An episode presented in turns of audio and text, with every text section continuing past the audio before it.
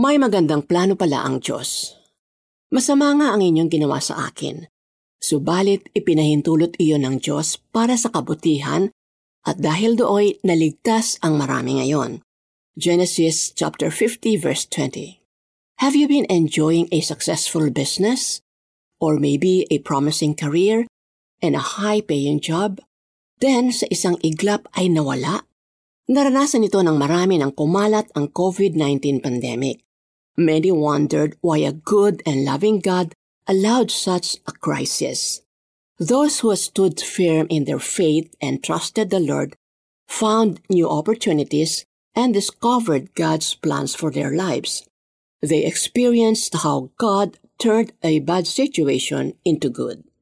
Naranasan ito ni Joseph nang gamitin ng Diyos ang masakit niyang sinapit upang matupad ang maganda niyang plano sa sanlibutan. Tinangka siyang patayin ng mga kapatid. Inihulog sa balon, Genesis chapter 37 verse 24, subalit pagkatapos ay ibinenta na lamang bilang alipin. Genesis chapter 37 verses 27 to 28. Habang matapat na naninilbihan, inakit siya ng asawa ni Potiphar. Nang siya ay tumanggi, pinagbintangan siya ng tangkang rape, kaya nakulong sa kasalanang hindi niya ginawa. Genesis chapter 39 verses 6 to 12 and verses 19 to 20. Sa kabila ng lahat, nanatiling matatag si Joseph sa kanyang pananampalataya. In prison, he interpreted the dreams of the chief cupbearer, who was later restored to his position in the palace, and the chief baker, who was hanged to his death. Nakalimutan na siya ng napalayang chief cupbearer.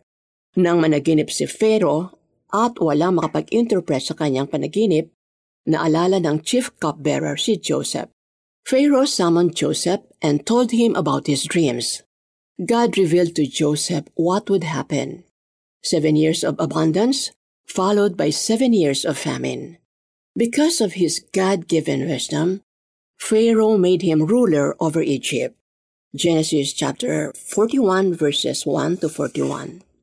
When the famine started, Joseph's brother traveled to Egypt to buy food. Hindi nila nakilala si Joseph. Nang makita ni Joseph ang pagbabago sa mga kapatid, nagpakilala siya at pinatawad sila. Patunay si Joseph na kahit ang masamang pangyayari ay ginagamit ng Diyos para sa mabuti.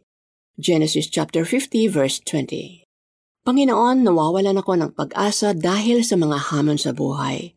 Build in me an enduring hope that no matter my circumstances, I will keep on trusting you. Amen. Application. Consider trials in your life as blessings for the power of God will eventually manifest in you. Magpakatatag ka sa iyong pananampalataya sapagkat may magandang plano ang Diyos sa iyo. Masama nga ang inyong ginawa sa akin. Subalit ipinahintulot iyon ng Diyos para sa kabutihan at dahil dooy naligtas ang marami ngayon. Genesis chapter 50 verse 20. When we endure, God's perfect plans for us will be revealed.